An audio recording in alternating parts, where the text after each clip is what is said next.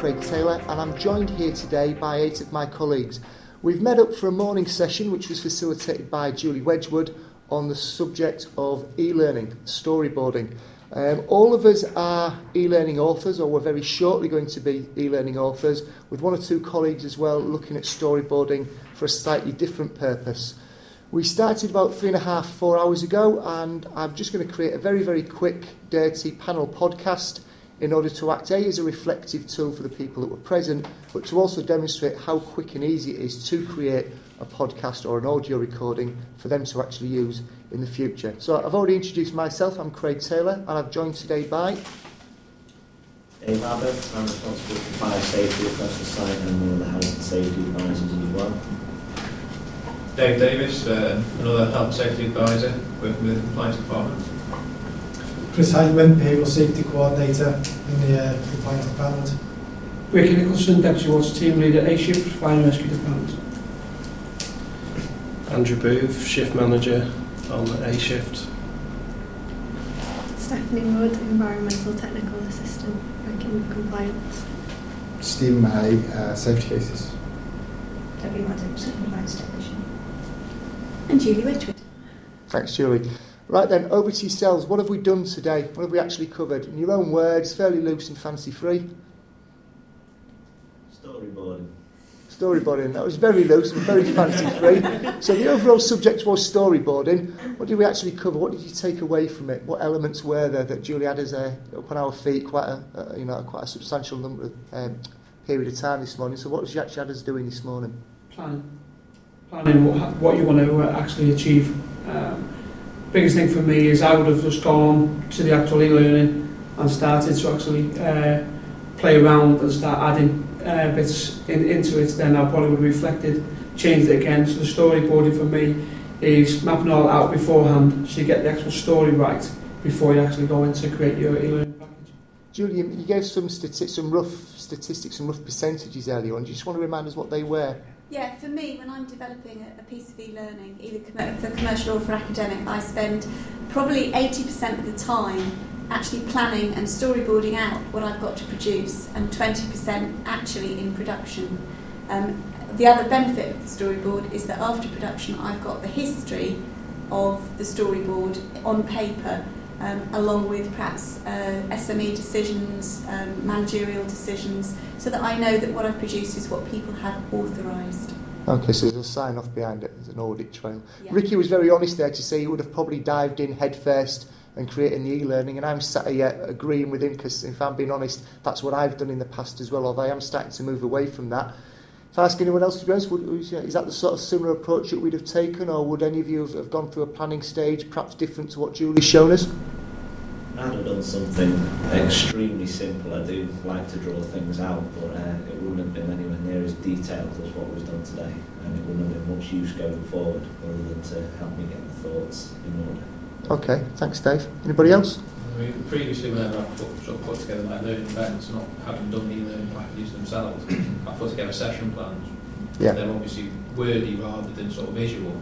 Um, and obviously, for this sort of forum, this, this, well, yeah, this tool, the, the pictorial references you actually get with the storyboard, it actually helps you as the creator see what the user um, actually is going to get out of it. Yeah. So it's, it's really beneficial. see it from the learner's perspective so we've had we've been doing quite a few activities this morning, ranging from desktop activities to being up on our feet, to listening, to watching. Was there anything particularly during it where you thought that's that's a great idea? I'm going to take that away. Anything that Julie did or asked us to do that sort of really pushed the buttons for you, and you know you were quite impressed by within the morning session. What went well? Go on, Ricky. Oh, I'm sorry, for me it was actually uh, creating the actual boards and having the form, the, the layout of the actual uh, storyboards there and breaking it down and also incorporating how um, you would get your learners to engage in the activities that you're trying Okay. to create. Dave, you're about to say? Yeah, similar to Ricky. I mean, often for me, it's just having a tool available to allow me to do something. Um, and now having that, it, you know, what Julie uses works well for me, and uh, it, I found that very useful. Just a structured approach.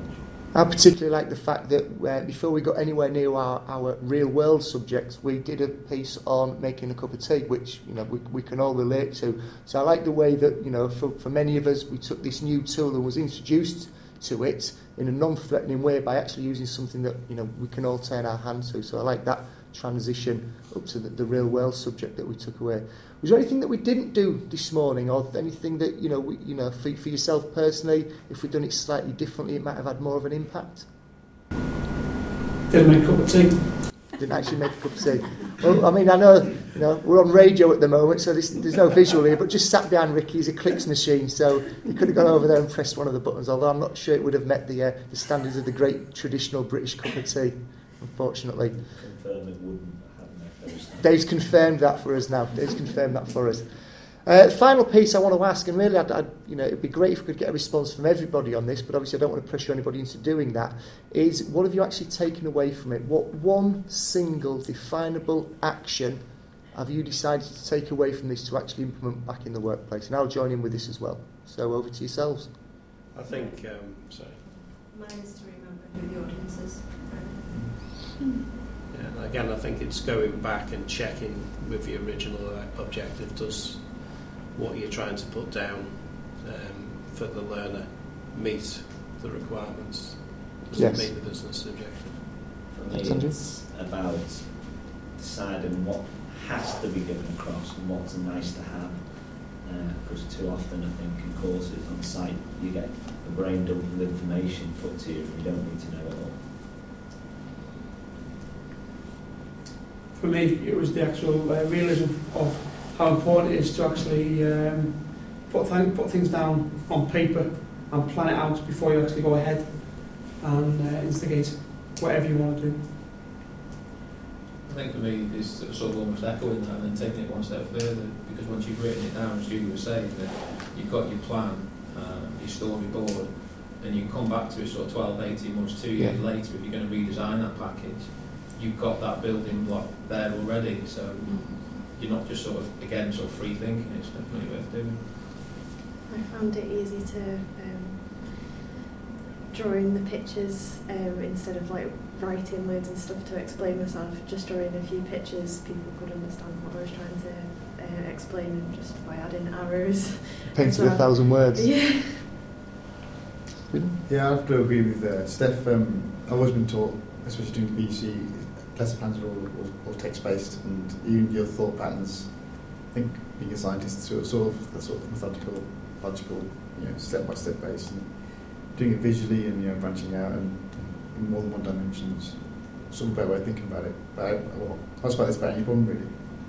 Because in real life, B doesn't always follow A, does it? Yeah. Uh, for myself, I've been um, I've felt unfortunate in recent months in the fact that a couple of pieces of e-learning that I've designed from a best practice perspective didn't necessarily fit with what the SME's interpretation of best practice was. So I think in the future, before I commit to doing that again, storyboarding itself will be a great way of getting that in front of the person who needs the ultimate sign-off and getting their sign-off at that stage before I invest in the actual design stage itself. Well, Craig, that comes back to my point about no two people imagine the same thing. And that's why the storyboard allows you to put your plan for the learning in front of the SME so that they can really begin to tell you whether what you've planned is what they visualise being delivered to the business. Yeah, absolutely. Lesson learnt there, Craig. Well, well, that sums it up. Thank you ever so much for your time this morning. Thanks for participating in this podcast. As I've said, I will wrap this up now and get it sent out to you. If I were to wrap this up as you were leaving this room, it would probably be sat on your desks as an MP3 by the time you got back to your office. It's that quick to turn what I've got on that recorder there into an MP3 and have it ready to be pushed out as a podcast or embedded into a piece of e-learning.